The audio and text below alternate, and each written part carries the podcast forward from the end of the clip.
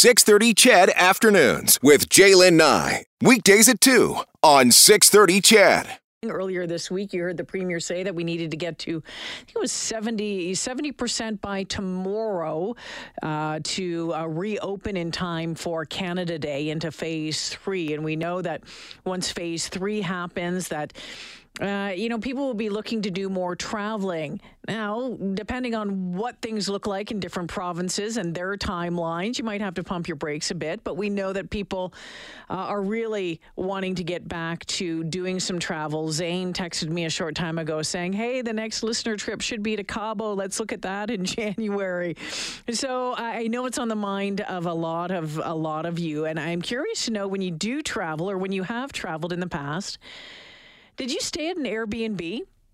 I think a lot of folks are doing it now. And I think there was a time that maybe people were nervous, but it became more and more and more mainstream. And so I think it's, you know, really giving uh, hotels, motels, that sort of stuff a real run for their money. Some are suggesting that this might be the perfect time if you're looking for a side gig.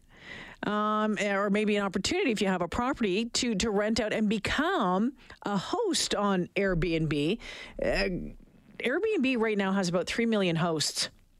7 million listings worldwide. And one of those listings belongs to our next guest. And you know him because he's our tech expert and a good friend of this show, Andy Baryer. Um, anyone who knows Andy also knows him as Handy Andy for his love of do it yourself projects. And recently, within the last couple of years, I think I'm going to double check on this. He he changed a standard rental unit into a tech lovers Airbnb suite. Quickly earned him superhost status, uh, and uh, with one of the highest rated and most booked places in the Surrey region. Hey, Andy, welcome back to the show. Hi, Jaylen. That was a great intro for me. I love it. well, you know what? There's so many things I could talk uh, to to listeners about about your whistling abilities, about your skipping, about your gardening, your do it yourself, your tech stuff. You've got a lot of things on the go. One of them is this uh, Airbnb. And I wanted to you know, pick your brain about being a host because they are suggesting that now is a really great time that maybe people want to get in on it. Maybe if they're looking for a side gig. How long ago was it that you got into this? Uh, it was about a year and a half ago, so way before like I had you know time before that pandemic actually hit. But what you you nailed it perfectly. I actually used Airbnb when I traveled, and I went to both San Francisco and Miami for some tech events. And to save some money, I used Airbnb. I slept on a guy's couch in San Francisco, and a little tiny bed in Miami. And I got it right away when I saw like the guy had a little coffee maker, and I was like, "Oh, that's perfect." And then I was in my mind, I'm like, oh my god, I would be an awesome Airbnb host. Like if I could just, and I had a rental suite in my house, and I was like, if my tenant ever left, I promised myself I would never rent it again, and I would build my dream high tech suite. And sure enough, he left, and I did it. My parents and my family, everybody said I was crazy, and uh, I for a second thought I was, but I still did it. And then, you know what? Every now everyone it is in Metro Vancouver. It is one of the most booked. It has about a 97, 98 percent occupancy rate. Wow. So I got I might get one day off every two months. So it's it's it went from a side hustle to my primary income generator well, right now. That's what I was curious in primary income generator. That's really interesting. How much money can you make at this? Well, it all depends. See, here's the thing: is everybody's like, "Oh, I want to just get. I have a rental suite. I'm going to turn it into an Airbnb suite." But it's not like that. And you kind of just men- mentioned it when, like, I'm a different person. When I made this, I made it like a themed. I mm-hmm. I made it smart home themed. So everything from the lights, you know, to like playing music, everything is voice activated. And of course, people aren't going to know how to use it. But I went to the dollar store, got a frame, printed out, you know, little voice commands, put the Airbnb logo on it, made it look professional, and people love it. You know, I put the Wi-Fi on a frame, so as soon as you enter, it's right there. It shows you here's what you need to log in. There's a projector. It has a projector screen with a Murphy bed that I built. I built all the furniture inside wow. there, custom built. So, so Andy, what do people people need to know before getting into this? They're thinking, okay, I can do this. What do they really need to know to do it well? First, you have to know is if it takes off, it is a lot of work. Because if you're like me, where you have back to back, like just one nighters, you have to clean the suite. And so you might have a full time job and now you have to find a cleaner, but your cleaner's not available. Now you got to find another cleaner. So, Jalen, I just cleaned the suite myself. I finally said, you know what? I am Mr. Molly Maid. I'm going to be the best cleaner that you could ever possibly get because I know as an Airbnb guest when yeah. I travel, cleanliness is the number one thing you care about. So your suite has to be meticulously clean for people to feel comfortable in your home. What about insurance, that sort of stuff? Is is are, are there other things that you know over and above a standard insurance that you need? I'm thinking, you know, if things go sideways, what happens then? Oh, things have gone sideways for me, Jalen. You know, really? like when when you have as many bookings as I do, all you need is like a one percent chance that's going to hit. I actually had somebody who booked it and came with this lady, and he left and left her there for three or four days.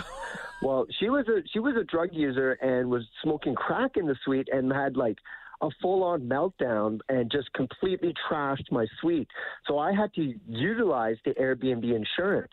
Thankfully, one of the smartest things I did was put an exterior camera outside mm. of the suite so I can see when people enter and exit. And I actually had footage of her out in a psychotic episode just on the deck, you know, doing laps and circles. So I had all this footage that I sent to both the police and to Airbnb.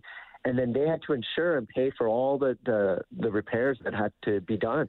Wow, wow, wow, wow. Okay, but 99% of the time it, it goes really well. You know, what about city rules and, and regulations? I can remember showing up to what I thought was an Airbnb in New Orleans a few years back, and apparently they hadn't approved them at that time. And there was a, I ended up with a nasty note on the front door at, at one point. Are there are things you have to, to follow on that front? And what about COVID protocols right now? Yeah, so it was interesting. Just during COVID, my I thought my Airbnb was finished. It was toast, but it actually turned into the quarantine, like you know, haven. So a lot of people, especially international travelers, when they after the three days in the hotel, um, I got a lot of those bookings. So, you know, Airbnb can help in those kind of situations. If you have a popular suite, and that's the thing is you have there's an algorithm that Airbnb uses, and they basically just want you to have a good price and have great reviews, like five star reviews. Mm-hmm. If you can do that, they'll start promoting you. So I kept my prices really, really low, and it's still pretty low because of the pandemic. But because of that, I got it in volume, and that tells the app, oh well, everybody likes this place, so now you promote it. So like I have to do no promotion. It's always booked because of you know tweaking that that app and that AI to to work in your favor. That's another really good trick that people need to do. There's been a lot of talk out there that right now might be a good time if you've been considering it to uh, maybe move forward on renting a rental property out, maybe your place if you're away for a little bit, however you want to do it on Airbnb, uh, because we are expecting to see a travel boom here in the next few months. A great friend of the show, Andy Baryer, is a super host on Airbnb. His his uh, high tech suite in uh, the Vancouver area is is constantly booked. It's gone uh, from you know a side gig to his main source of income, and uh, he's giving us some tips on what to do, what not to do, and uh, some of those things that you might need to know. What's the difference between a host and a super host, Andy? So to get a superhost, what Airbnb does is every three months, if they, they renew your superhost status, and to get it is basically if you get in five stars all the time repeatedly, uh, you'll get the superhost status. But if you get a bad review, say like a three star review, your superhost status is automatically gone. You could also lose your superhost status if somebody makes a booking and you cancel it for some reason. Say you say I want to have a barbecue one weekend, and I'm like, you know what, I'm not going to rent to you anymore. Well, I can do that. I have the right to cancel it, but I will lose superhost status if I was to do that. What do you want people know as a host, as someone with the property? What do you want people to know who are who are um, using Airbnb and who are you know coming to your place? Well, basically, you, have to understand you're going to someone's house, so you want them to like treat it like I put little rules. Like I'm like just tidy up. Like like some people don't wash dishes, and I'm just like, why not? Why wouldn't you just, you know, little things like that. You you know, you can take the garbage out. You know, those little things that you would do at your own house. You just really try to treat it like your own home. Mm. Um, I have people that come, like treat it like their own home. Like this one lady books it three months in advance, every weekend, long weekend. Mm. She's the one that books it because she's like, it's like my second home. I just come here and watch all my favorite Netflix shows. Very and, cool. What about yeah. before I let you go? What about host involvement? I know some uh, some of the some some hosts get really involved, uh, others don't. What have you found that's worked best if someone is thinking about this? Yeah, so I typically don't like interact with the guests at all. I have a, a pin pad key lock thing, so that I just send them the code they go in. I do have a security camera outside, like I mentioned, so I can see when they check in and they check out because I don't want to walk in on people. Mm-hmm. So I and I even tell them in the listing there is security cameras on the exterior yeah. premise, you know, everywhere.